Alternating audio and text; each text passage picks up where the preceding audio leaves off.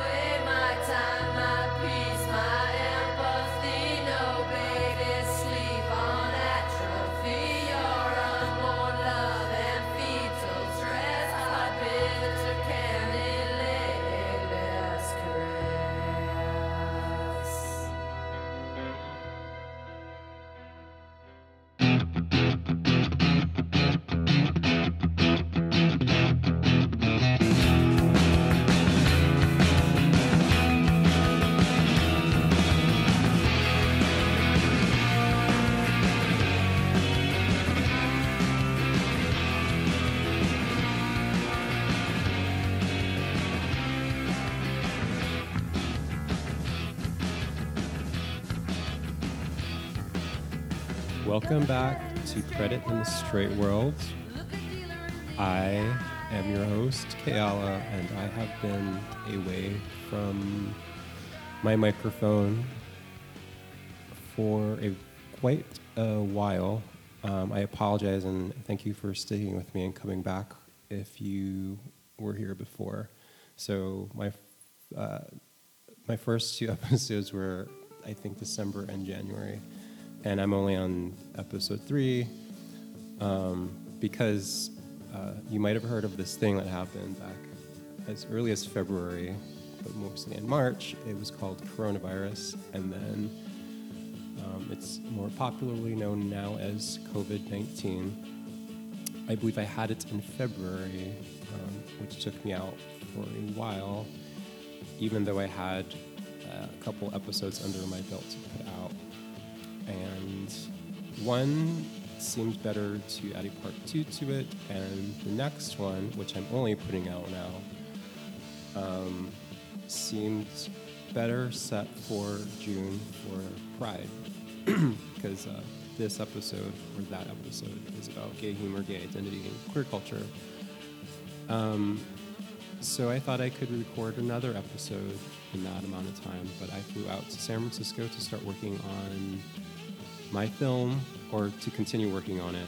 And that film is what I'm working on, and it's a film about San Francisco in the, the late 90s, early 2000s.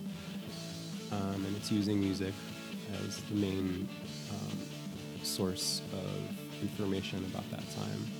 And uh, I am part of that. The band that I am in or was in is part of that.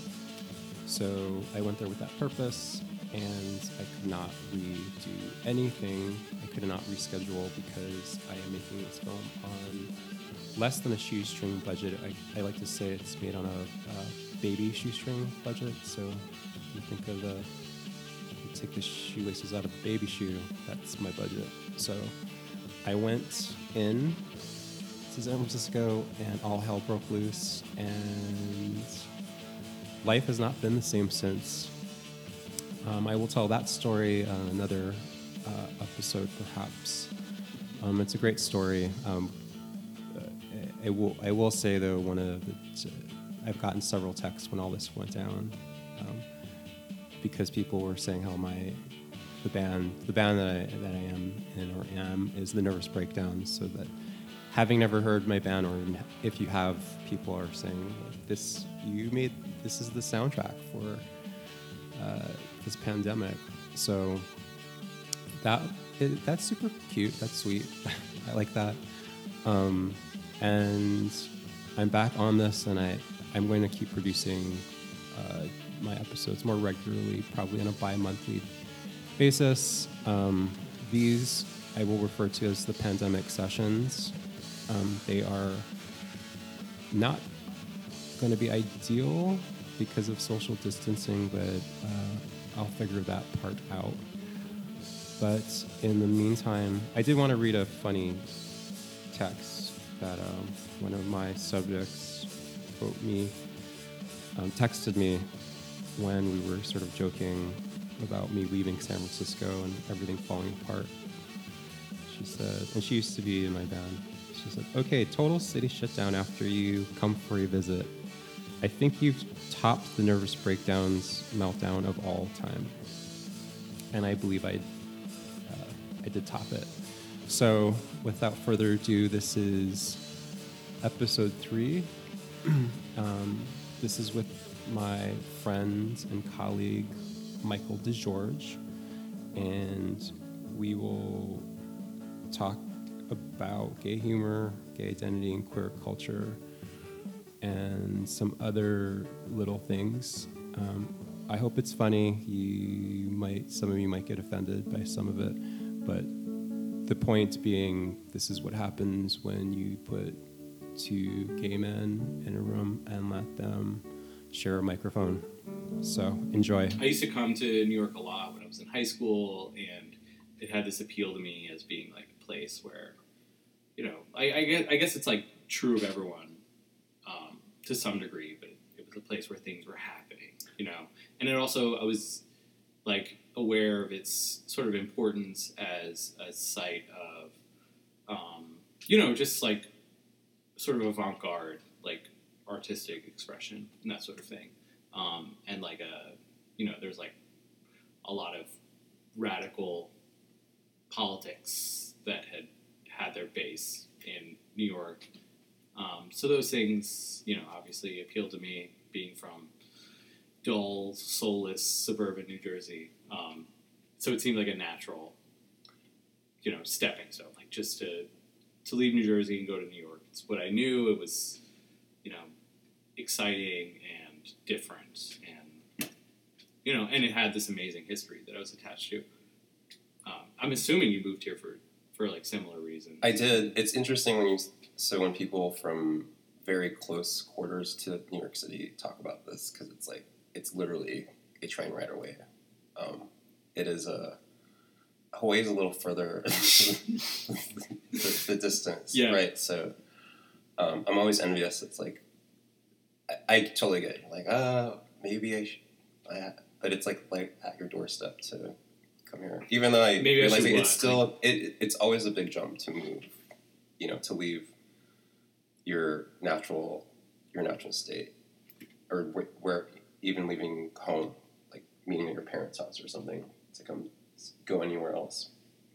Um, but the f- I'm not sure which questions to ask for first, but um, we're getting into like what you do, and I know that I I didn't ask you too much about this, but I know you've sort of fall into what was your drop? What was your major when you dropped out?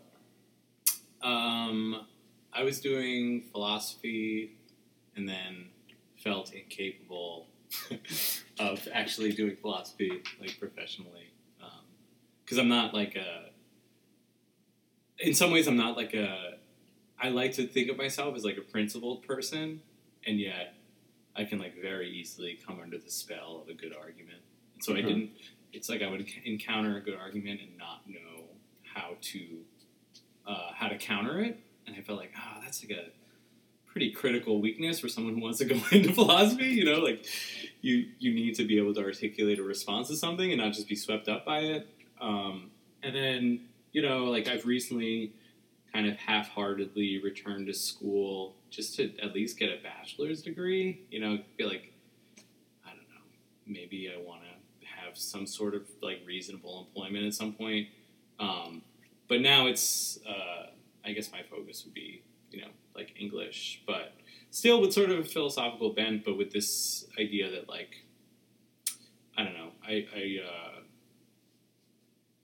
guess I want to be, I want to study something that has more of a creative element because I think like the ambiguity of sort of like the creative part makes it more appealing to me. Sure.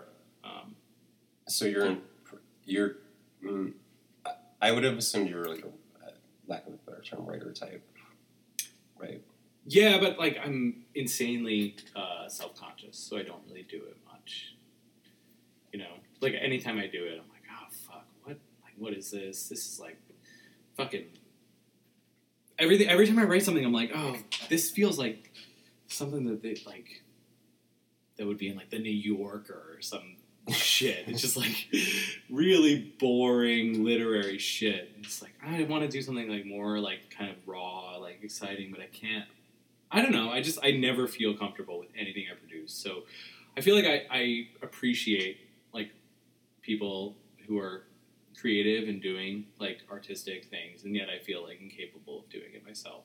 Um, part of the reason that I admire you so much is like you seem to like you you kind of just act like you just do when you want to create something. Um, you don't get caught up in this like awful head game of being like, ah, no, I can't do it well, so I better not even try. You just go for it. You make it happen, um, and like the end result, it's like you sort of like the roughness, the fact that it wasn't like this perfectly curated thing with all the like consummate professionals involved that adds to its sort of uh, like aesthetic value or something. Yeah, I I hadn't thought of that, but I now I since you say so, I I, I understand where you're coming. It's like it's I'm saying I understand, but at the same time, I'm saying I can't relate to you at all.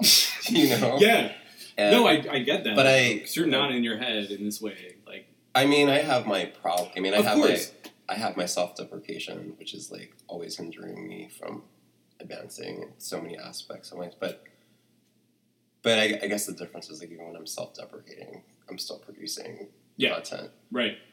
which uh, I think there are lots of. I mean, I guess I'll, I, I tend to ask that question at the end, I, meaning like you know all the hundred podcasts I've done. This my second one but maybe it, it's fine to just put this like right at the beginning.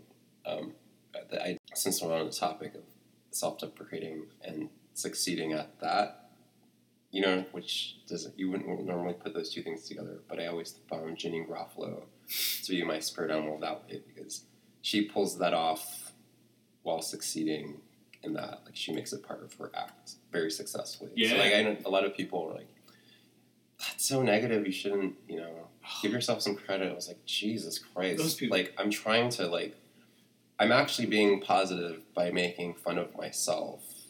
You know, I, I'm really tired. Like, it's, you know, my entire life has been that. Like, you know, you shouldn't say that. It's like really negative. I was like, Oh, fuck those people. no, this is, I am not, no, uh, this isn't the secret. It's not, it's, that's a Yeah. sham. Yeah, Like, yeah, yeah. no, Right. No. right. Beethoven wasn't positive. I don't know. You know what I mean? Like everyone was a visionary. And I was like, no, they weren't. They fucking hated themselves. Like that's the secret Yeah, right there. right, it's right, like right. I'm more inspired by people that took like that, like understood their their worst parts and curated that into a whether it's a career or a painting or you know becoming like that's like if you are like self-deprecating, it should be it should be part of your act. and You mm-hmm. should sell it. You shouldn't change that in order to succeed. You know? Yeah. And I, I'm so I, I no one ever says that, and I think like I don't know. I don't know. We should just go to high schools and tell kids it's okay to hate yourself. And I wish more kids would, because I think what we're experiencing now, uh, politically, every everyone's a fucking winner. It turns out, like, God, music is sucking. Everything sucks because yep. everyone thinks they're a winner, and it's the most uninteresting uh, thing ever. Like, it turns out that that aesthetic of like everyone's a winner it doesn't work. At least for me. I No, was like. I have to seek out bands and seek out like, you know, it's like my favorite people are like, uh, there's Janeane Garofalo, but you know, music wise, it's like people like losing, like falling apart, is so inspirational to me. But having watching someone fall apart on stage, I think is phenomenal. I mean, it's it's a Mm. phenomenon, and it's like if I choose to experience it that way, and I'm not exploiting it. I'm not exploiting it by. In, I'm not enjoying it. I just feel. Uh, I feel like I'm in a. Um, it's a sacred space. So you know, like It's immediately relatable. This ties in amazingly. The only question I had prepared or thought or you know like whatever um, was about like um, you, I I see you as sort of continuing. This is why I admire like what like like your artistic output so much. It's it's it's in this sort of tradition that is very much like an integral part of gay culture, or maybe what was once gay culture, Sure. which is like this irreverent sort of humor and um, like this the the tension between like glamour and just total degradation, like like a Judy Garland, you know, glamorous but so glad you brought really, really fucked up, like fundamentally fucked up, extremely dark, um, and like the glamour being an affectation that that sort of is very, very minimally sort of papering over all the darkness. Yes. and the, this tension between the glamour and the darkness, creating something like and getting humor out of that. Like I feel like that's like sort of one of the best things about gay culture and being gay, and and it's again, like because of the weird times we're in right now, I'm not even sure how much this is still a part of gay culture, whether something like gay culture can even be said to still exist. But like, uh, like this this sort of tradition, and I was actually thinking on my way over here, like, all right, so what is like what's like a contemporary, like what's a good example of contemporary gay humor?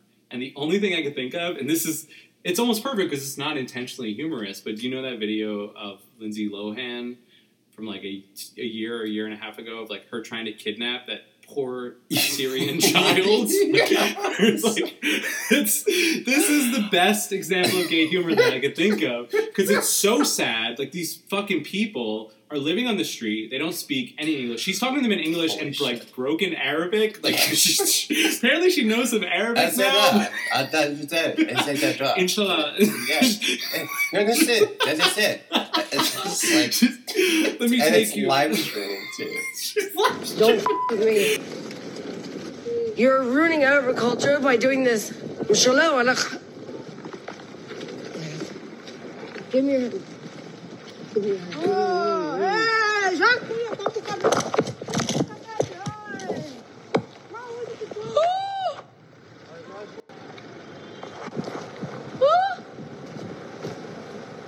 She's.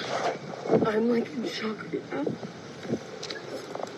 so it's like she's obviously she was once glamorous, but now she's you know she has this sort of sad life. We we don't really understand. Like she's extremely mentally unstable, clearly. But then there's also this other way darker element of like the Syrian family sleeping on the street Right. in the cold of wherever the fuck she is, like in Turkey or Germany or something like that. I couldn't really.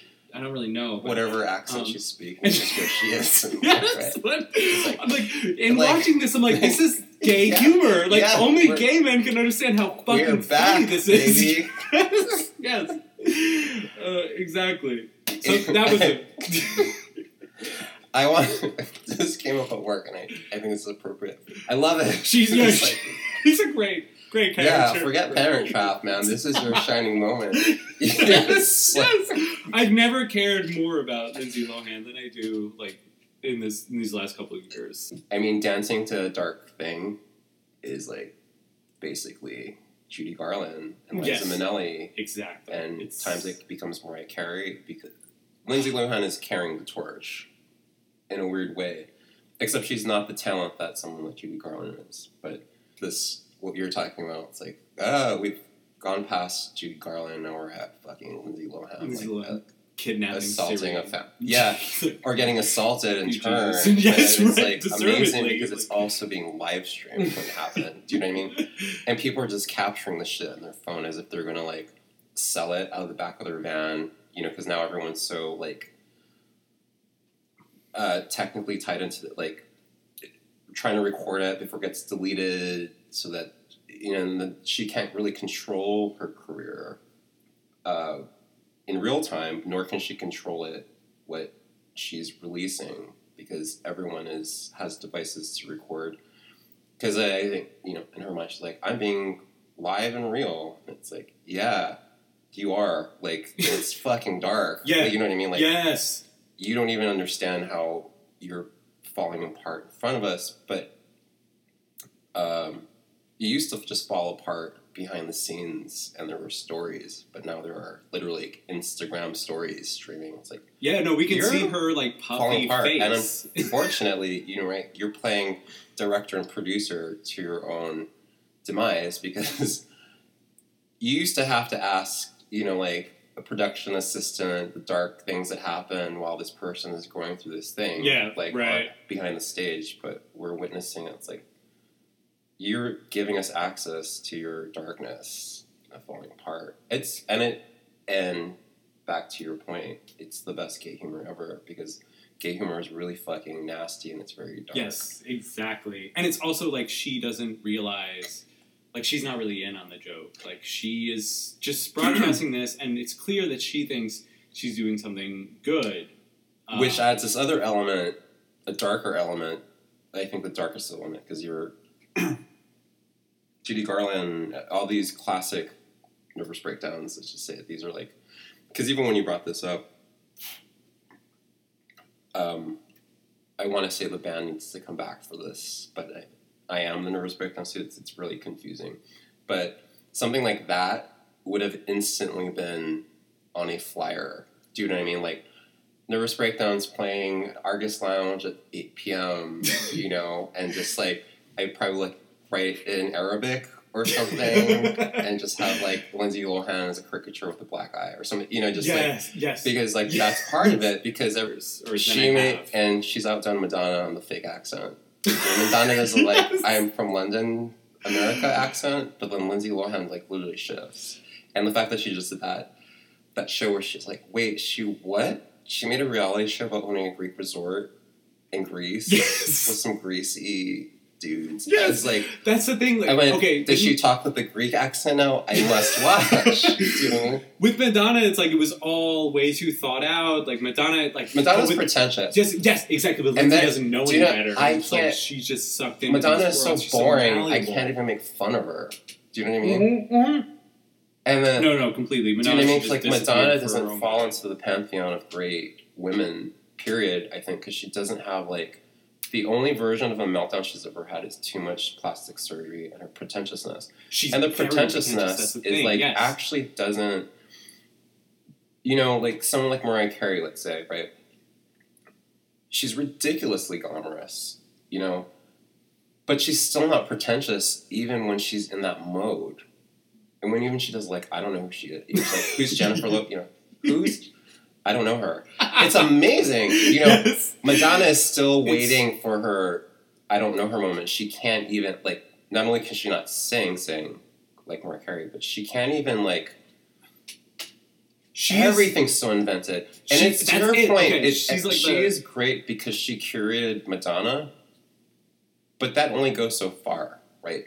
She's a product. She's so of controlled. The New York art world is what I was going to say. Like that's what she came up in, and it's like all based on just. I mean, it's all bullshit. Like anyone who doesn't have disdain for like the art world, like you know, capital A, capital capital W art world, Yes. is a fucking delusional rube. You know, like they're they're like way too far in it or something. But to everyone else who you know has any say on this, like it's a fucking joke. It's pretentious and like completely removed from, uh, you know, like what artistic output should be like, or you know, like sort of artistic commentary. And I, th- I feel like Madonna is very much a part of that world where everything is very conceptual. Like her whole, image was extremely curated. Um, and I'm not even making a point about like, oh, she was like a product of these corporate record labels that molded her in some image. Like I, I believe that Madonna had a large role in sort of curating her own image, but I think her instincts were honed by her background in the New York art world, which like fucking You're ruined right. it. It, it makes it so that it's it's again like extremely esoteric and not this sort of like primal, sort of more immediate form of art that I think is is way better. And th- and this art is, always exists at the margins of the art world, or, or just like totally outside of it. And I think Right. that's the only art worth worth making, or you know, it's the only art that I can appreciate. Uh, and I think That's really- that is in line with sort of your your own approach to like making art, which is why I bring it up. Yeah, thanks. I hope, I, but I and then I, I never think like that. Like I would be talking about my process or something, or like Madonna how it No, works, but it's that. completely related. I mean, it. I mean, there is. It's. Uh, I was at a. I was at work, and then it went to you know how Spotify goes to radio mode. Yeah. I don't know what I started at, but I was like, what is this? This is awful, but it's familiar. And I was like, oh, it's loosely familiar, but it's awful in a way that's foreign to me. And I was like, is it in another language? A white person singing in African. I was like, is this Madonna? And it sure was. it's her new single.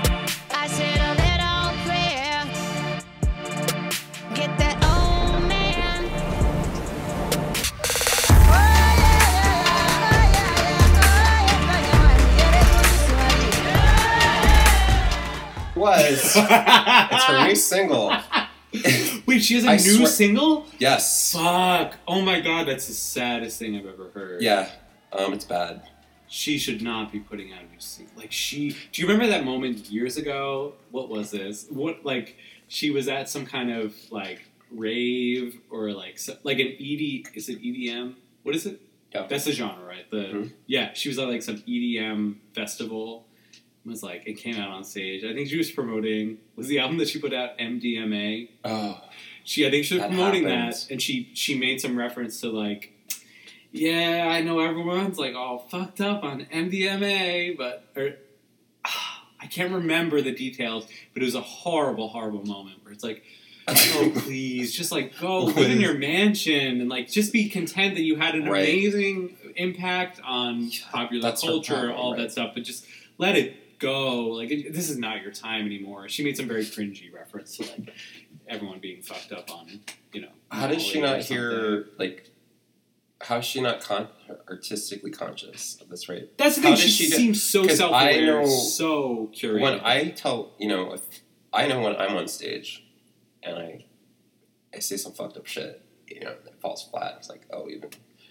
It's it's you just went a bit too far, but I I know this I know the sound of I know for being so stage. like uh, uh, little to no success, like you know, from like a financial standpoint or an audience standpoint, I do know the the basic response of like to like you know like I would hear that in my head if I said some ridiculous shit like I like you guys are ready for some MDMA. I got something to say about it. It goes something like this. MDMA is my new album. Don't so uh, uh, and then start speaking Swahili and just you've really gone to you've really you've really outdone yourself this time. Yeah. so to speak, and it's pretty fucking sad. But even then, it you know going back to our, the gay dark humor thing, you know so many fucking gays fucking like this garb, like they still stand by her shit. And it's like, uh, how do you morally and how do you gay morally? You know, is there like a, some kind of gay moral term? Because I think that needs to be a thing now. It's like, how can you actually s- have any gay morality and stick with this chick past 2000 and I mean, some people would argue not even the odds. Yeah, like know what I mean? yes, exactly. Like they I thought Hang Up was okay. You know, it was an ABBA sample, so you know that was an easy kill. Really, you know, and she looked good. I'll give her that, but she just looks horrible and sounds worse. I- Like, you know what I just realized what she's trying to do, and this is like very Madonna. It's like she still wants to be the one pushing the envelope. So like in the '80s, it was like, oh, having a black Jesus in your music video. It's like, oh my god, yes, this is like so subversive. But now she doesn't know what the fuck to do, so she's like, oh, let me let me like provoke someone into accusing me of cultural appropriation by singing in African in my fucking single. Like that will that's gonna be envelope pushing today. It's just like, oh honey, please just just again retreat to your mansion. Like just you have no no relevance now. You cannot be edgy now. You're just too old. You need to. That's okay. This is one of the things that is another part of gay culture that I love, and it's like I I both love and and I find this very funny, but I'm also made very sad by it. Again, it's this weird tension, like sadness and humor. Um, but like people who refuse to age gracefully, Oh, other people too. It was like Jesus Christ. Do you even understand what you look like? Yeah. I mean, where, what, where do you go? How, how do you get to that line where you're just completely unaware of like what you look like, or how you're coming off? It's my worst nightmare to be like aging not gracefully. I was like, should I? Am I? Am I going to get to a version of me that's like, you know, maybe I should wear an eye patch on stage. That's and change my name to Madam Kayala, Christian Rama. You know, it's like that is so fucking desperate on an epic scale. But it's funny because even then, you're still not fun. It's not even funny enough to be, you know, Eliza or a Mariah. You're just, you're just, you're tragic, but you suck. You're, you, that's that's what it is. Madonna even sucks at being tragic. Yes. Yeah. There's nothing great about her tragedy. Nope. It's so boring. Totally. Yes. Uh, I don't know what that's about. Maybe like she's trying so hard to be relevant and edgy that she doesn't have this sort of she's she's not naive enough, I think. Like everything with her. And this goes Yeah. back to again like No. being molded in the New York art scene where it's like everything is esoteric and extremely thought out and intentional. It's like she doesn't have this sort of aloofness that makes it you know, glamorous in some way. It's Right, Like it- everything well, is super Anything could thought, like- happen. That's part of the glamour. I, the glamour of a tragedy. Like you don't know what's gonna happen next, and anything could like fucking slip. exactly, there's no it's slipping not. It's, it's a real thing. It's it's not a curated thing like what Madonna does. And actually, the only time she literally slipped, I remember this, is like the last record she made, which she did actually make a record, uh, another horrible record. Like, like I can't even. Was it called I- Candy or something? no, it was Candy? after that, Oh fuck! and she was doing like a bull conquistador sort of thing. You know. It, also, can you just be white and suck? Can you just? well, that's I, the thing. I she's give you baiting so much people. honor. She's Right. baiting people to accuse her of cultural appropriation That's because so she wants sad to be that we're relevant there now. and edgy. It's really pathetic. Like it's really sad. America, are you listening? Madonna, are you listening? them- Please. You're giving them. You're letting Madonna get away with this because your your your boundaries are giving Madonna more content to keep producing music. So the more you start, more you start drawing lines at what what is appropriate and not appropriate. Madonna is just studying these things, and she will keep making albums. Mhm. If you just don't, you need to you need to just accept things for as they are and stop.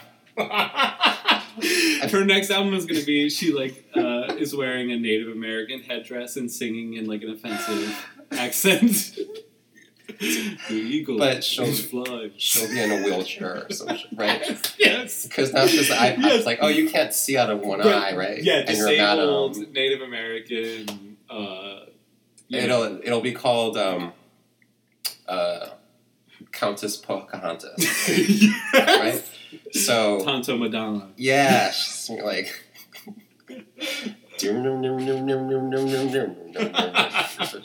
It's like lights and bell. She comes out of a, she comes out of a, a Native American lake out of a in a wheelchair, like a headdress. The name of the album will be Colonize Me.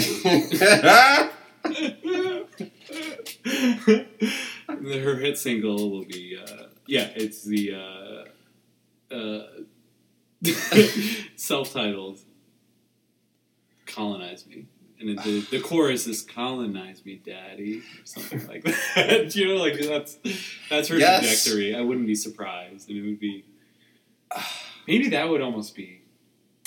I don't know. Maybe then I might listen. You know? yes, it's like oh, she's trying so hard. Like this, this like I, this parody version of her You is know actually funny, but this she can't time be. you win. I got. I got to yes, give it to you. yeah. Colonize me. I'm in. I, will go see you at BAM yes, yeah. and your your new tour where you. Do you know about this? Mm-mm. So on her new tour, um, she's not just selling tickets, right? You have to bid on tickets to see Madonna. So she's going to play the smaller spaces. So she's literally playing BAM. I don't know if this was rec- like last week or it's coming up. So what you do is you bid. You're like, you know, I'll bid three hundred dollars for this seat, and then they will get back to you like, you know, if you actually get to go see Madonna for that price. Oh Can you my fucking believe that? Yeah, welcome to art. Think of the like awful, awful people who make it in. And she It's also like announced like, gay even with that managers exactly. and shit, like just these awful fucking types, like the poop, the poop, the Pete uh, Buttigieg gays of New York, basically. Not to get too political, but you know, like these like Yes. intolerable fucking teachers' pet gays who are, you know, they all work in finance or whatever, make tons of money. Yeah, they're like And gay bros. It's yeah, yeah, yeah. That, those are the only ones who are going to be at a type the type of show. Someone should just go and like. I wish I were brave enough to suicide bomb it. Well, I wish I could afford thing. to bid on a ticket to suicide bombers, you know, to get my in. You know what I mean? You know, if ISIS is listening, they can you know, send us some money and we'll we'll gladly suicide bomb this Madonna BAM Yeah, show. why don't- With all the, it would just be it would be the maybe the most righteous thing I could do. I would. It'd be I would. better s- than living out my life. I would scream, colonize me before I fucking let a rip on that, my on the bomb straps of my body. Fuck. I feel like Ah, if I had the budget to make that music video for those breakdowns. suicide bombing Madonna show, the band Madonna show in particular. Yeah. yeah, no, it has to be in Brooklyn. Yes, No. it's No. like the center of art and culture. We're gonna be on some sort of list now. Do you want red wine or rosé? Is one of them chilled? Yeah. I'll take the chilled one. Whatever it is. I'm such a basic. Like I'm. You're being very Madonna right now. I you're, you're, only, you're being really pretentious. You're thinking about your drink, and I'm trying to finish. You're right. You're right. The musical thing with gays, I don't understand. And, you know, we live in Astoria too.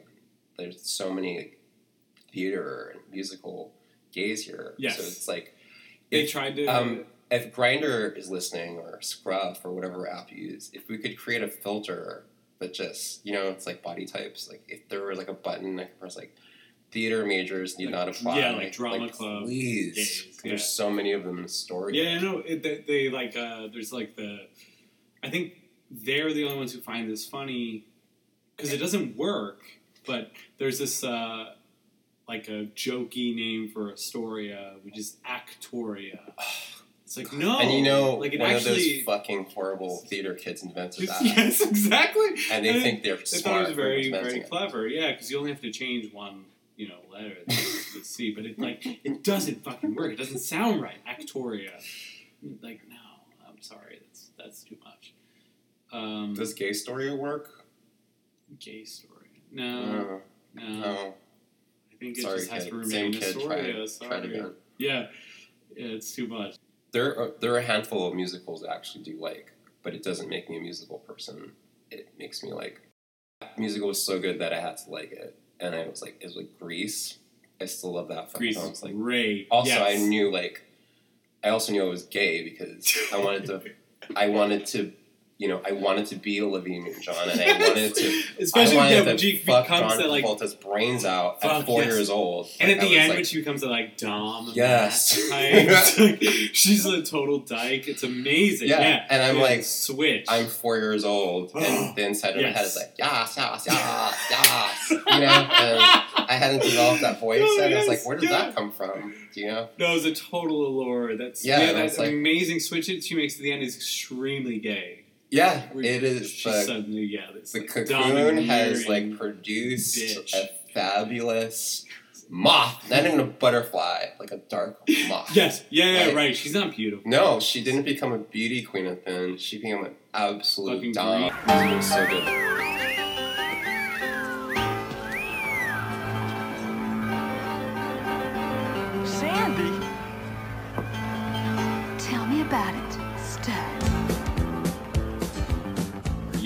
Yeah, a greaser Dom Yeah. dyke. Because she learned from the best. She learned from Rizzo, right? Well, if musicals make me uncomfortable and I'm drawn to it, right? It's like, you shouldn't do that. I was like, if you tell me I shouldn't, then I should. know? Yeah, So right. that might happen. Ah, I like But that. then I also started, like, I learned everything on guitar and I resisted playing piano and musicals because I thought they were gay. You know, I don't want to be gay, but I'm gay. I own it, but I don't. You know what I mean? I don't be gay. Yeah, like a James. Yeah. James is a coworker that just represents every. Yeah. Um, He, James uh, is James is basically bidding on tickets to see Madonna at BAM for three hundred fifty dollars. Exactly. Yes. And he might not even get in with that bid. And He's like a Will and Grace gay. You know, like Yes. just like a stereotype of a gay, and he's structured his identity around all of these. He's really bought into this idea of gayness being attached to certain aesthetic sort of signifiers, and um, he's attached himself to those. And it's kind of it's very sad, but at the same time, again, it's like it's this, very common it's, though. It's sad but common and but funny from the outside uh, because it's sad. It's again, it's like it's a part of gay humor as well. Like he's such a sad character, but I also find him hilarious. but I can't really kind of separate that from how sad he is fundamentally. Like I, I know he has a very kind of tortured inner life. And that's And sad, did- but it also makes it funny as well. It's like I don't, I don't Sorry, know how to. Gays are fucking nasty ass people. Oh yeah, Is why we're. yeah. This is.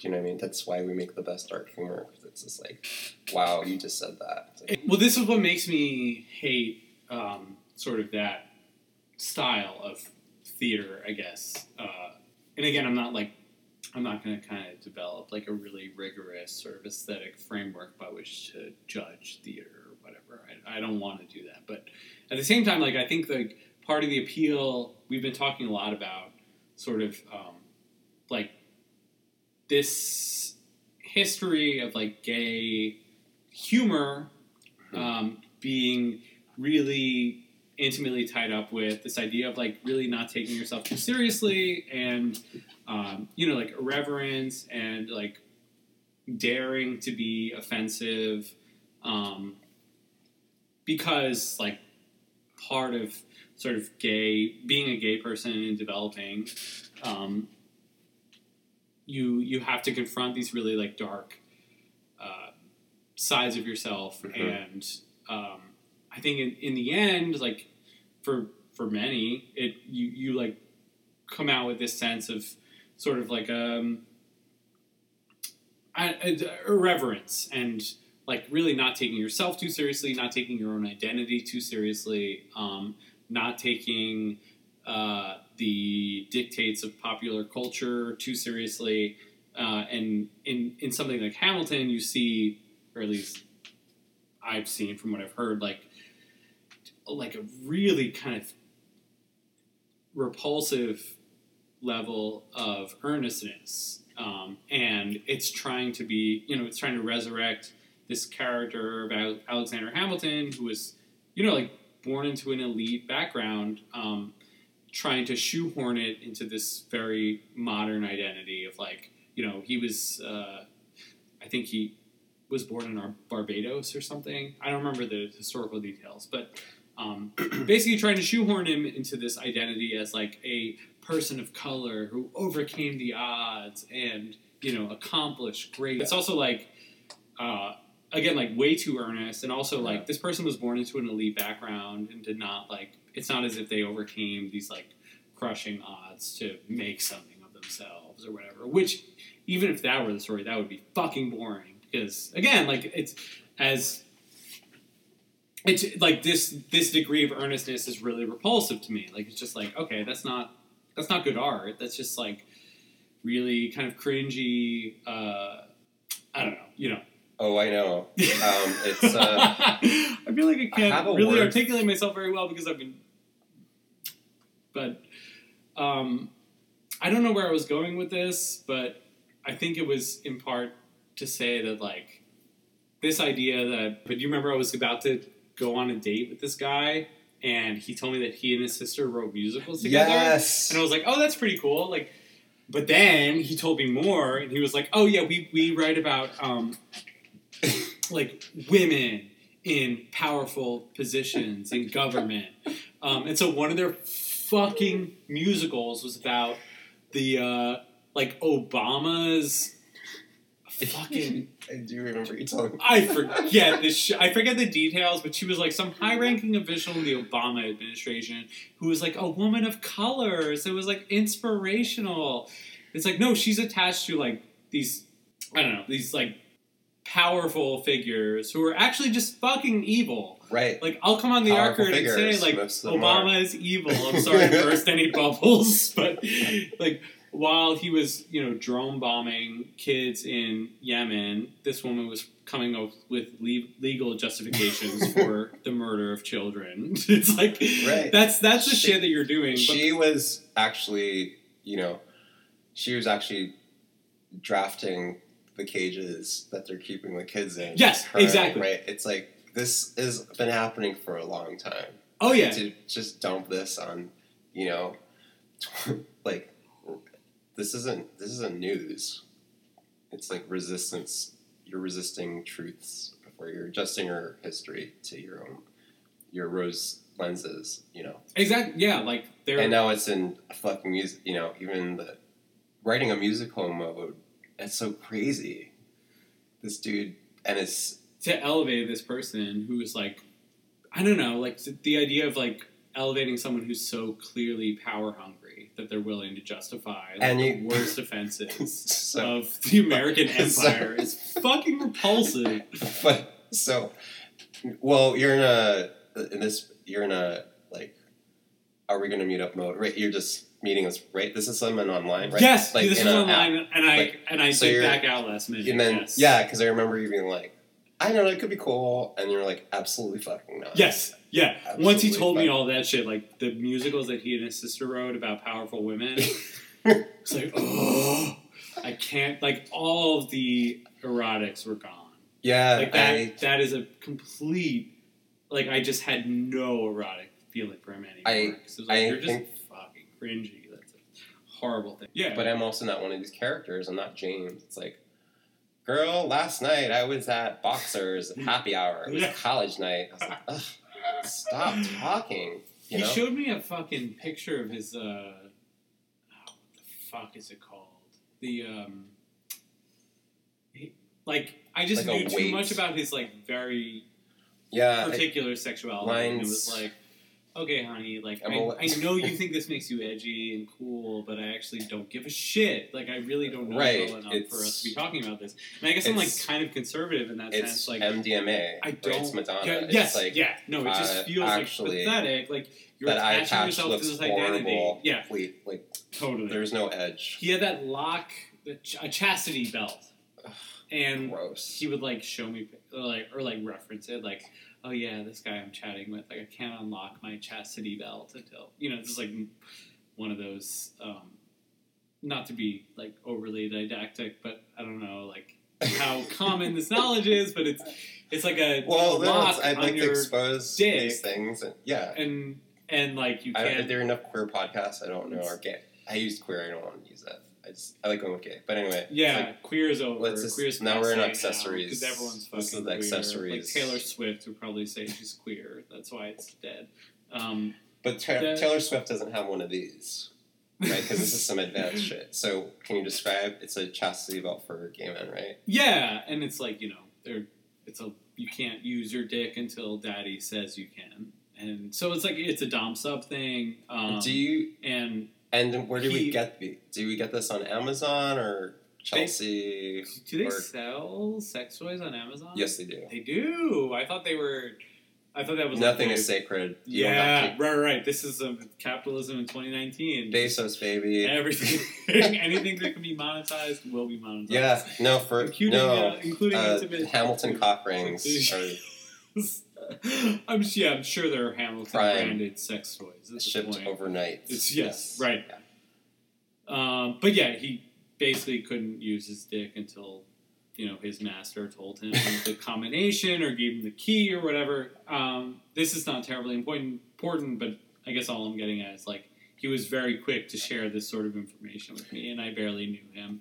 But it's it's one of these things. It's like this. Uh, this Right. thing that he attached his identity to being like you know a kinky gay guy and uh, so was very quick to share this with me but it was like this desperate attempt to ground his identity in, in something like something unique and outside of the mainstream but it you know it came off as No, I, I still see him as like a fundamentally sort of empty person because of this like really really uh I don't he's just like so intent on on again coming off as like unique in this way, like pertaining to his sexuality, which for me, like I don't know, it's maybe this is sort of an outdated way of thinking, but my sexuality, as much as I understand that it like has very much shaped the person that I am today, um, at the same time I can't help but feel like it's a little bit incidental to who I am. Like, yeah, I happen to be gay, but I I kind of don't want to um,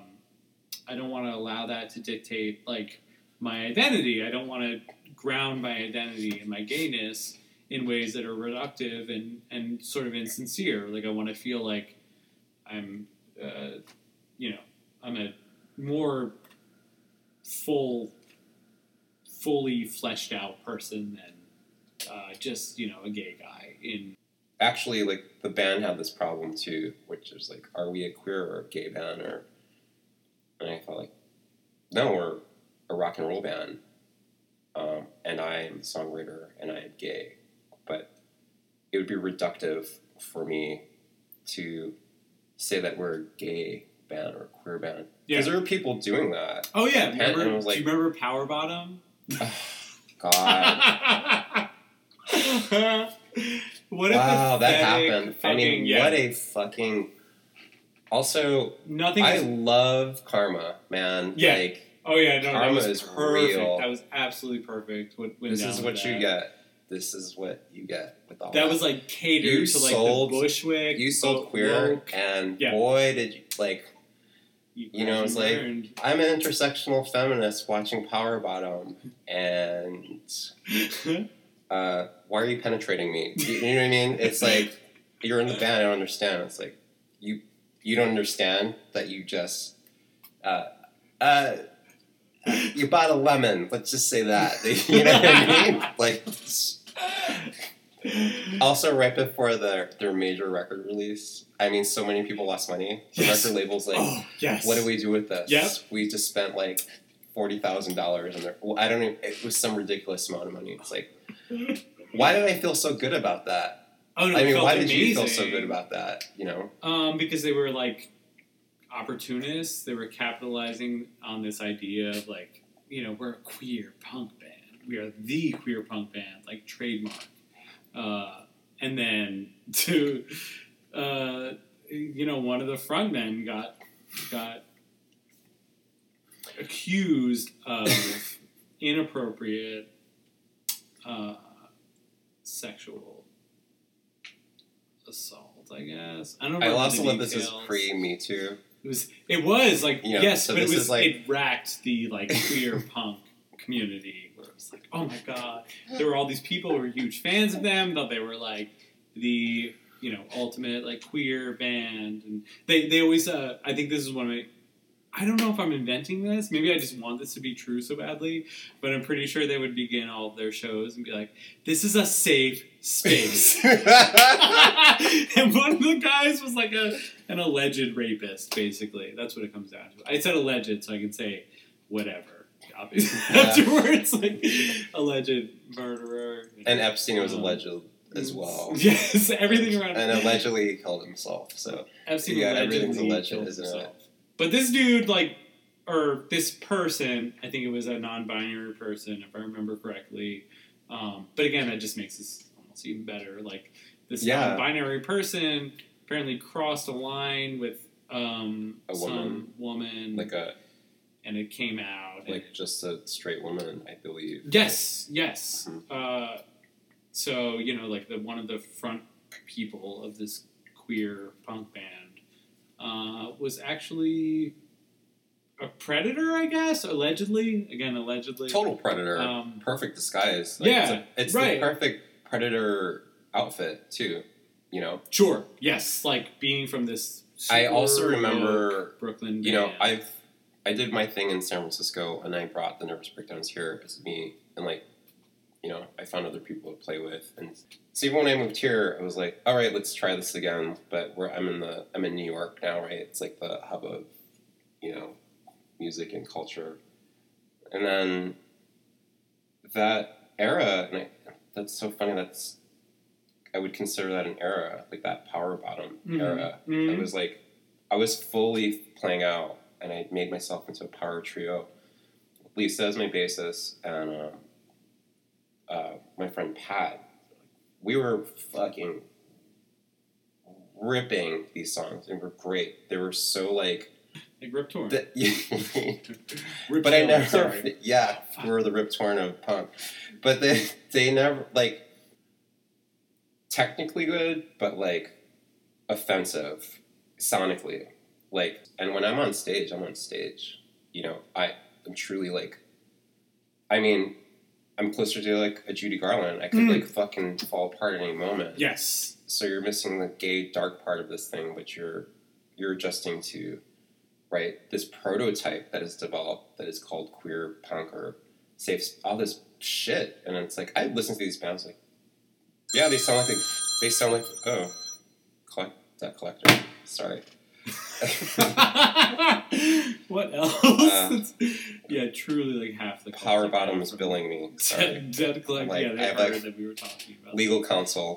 yes, right. This is their. Uh, like it's way too earnest. That's the thing. That's what. That's what I think makes it um, so at odds with like the sort of tradition of, of gay or queer humor and culture is like it's this very kind of dire earnestness that is totally at odds with the sort of playful, sort of identity bending, um, irreverent thing that made queerness what it was. And so I think that's what's going on in the, in those sorts of situations where it's like you when you go up on a stage and you're like, everyone listen up.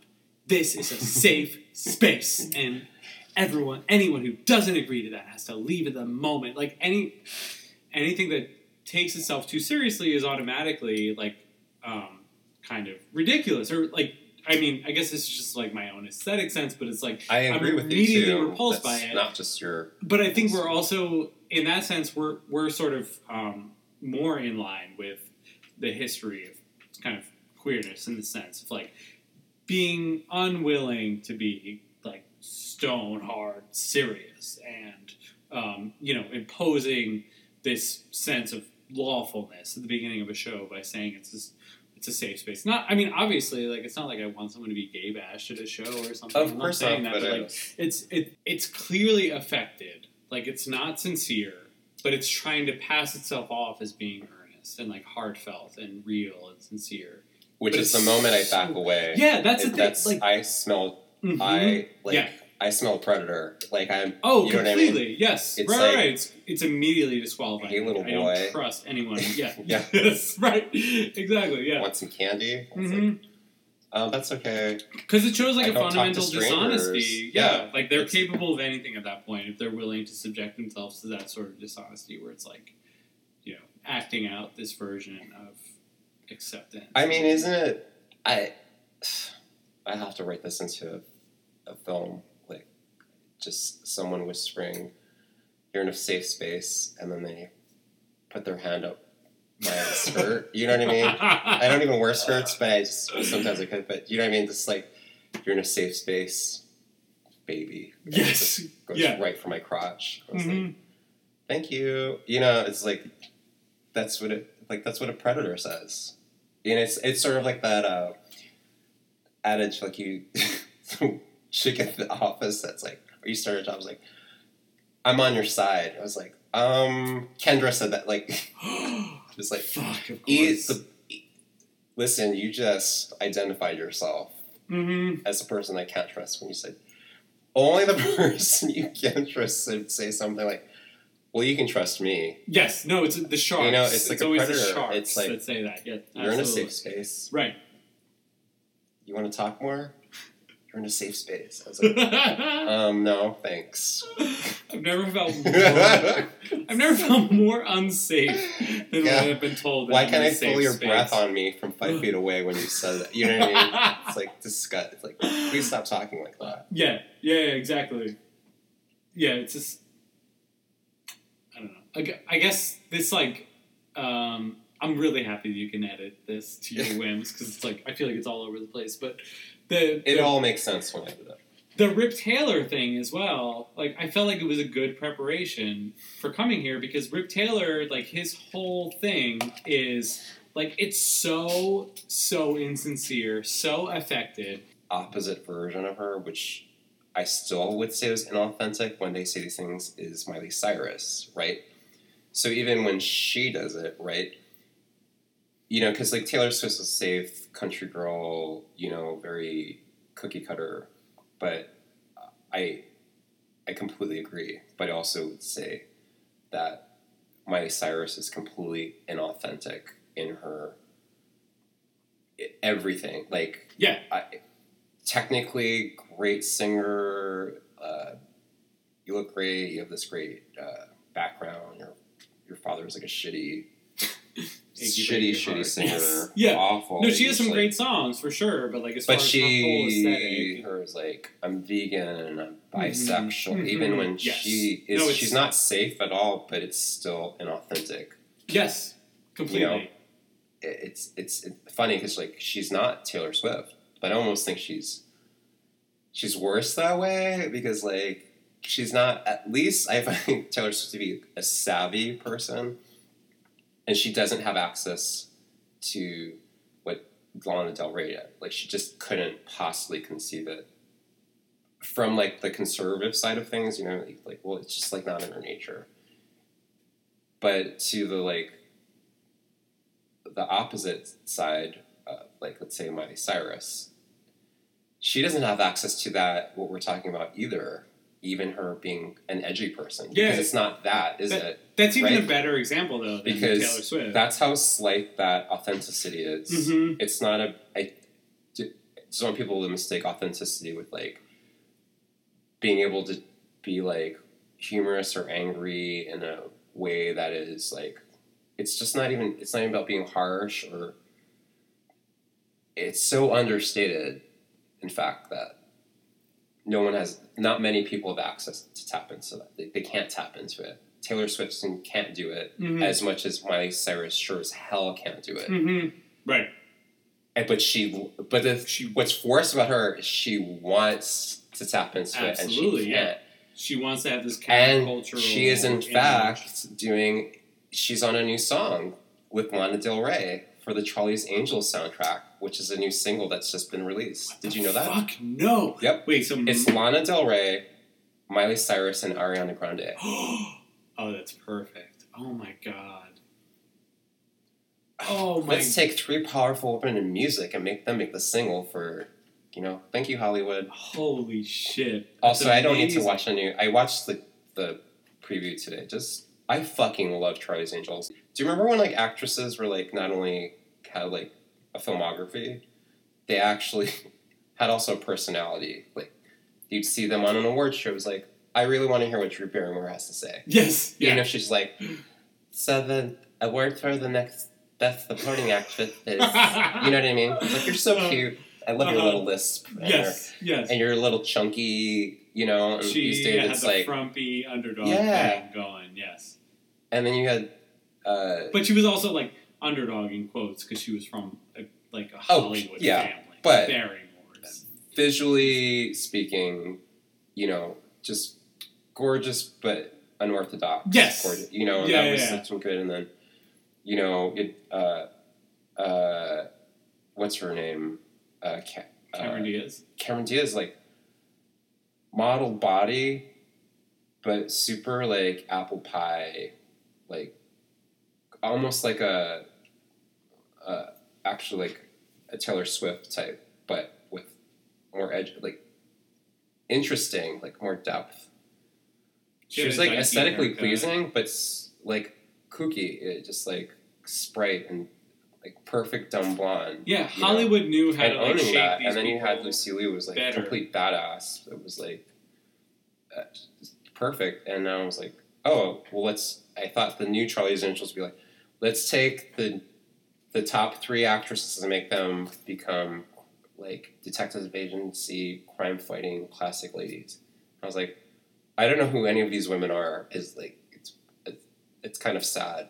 But it was like I'll still give it a chance. So I watched the trailer today, but I didn't even know they were making a Charlie's Angels film until the I saw Lana Del Rey interview, and they're like, "What's it like to work with uh, Miley Cyrus and Ariana Grande on this thing?" And she did say, you know, like oh, I feel so privileged to be part of something so big. Oh, shut the fuck up, Lana. You're like the only artist there. What the fuck? Like you're the Right, only one but has maybe, any understanding. but maybe of, like- she's playing it, too, Yes. right? Oh yeah. Yeah. I know. I believe it. Right. She leans. That's what makes her an Exactly, artist. She leans point, into this I- insincere thing that it's like, okay, you do it so much that it's like actually becomes amazing and like an actual artistic statement. Whereas these other ones are just fucking pathetic. She's doing blow like between It's- segments. Yeah. we want this interview, and she's like, "Yeah, it's like such a privilege to be with like Ariana Grande, you know."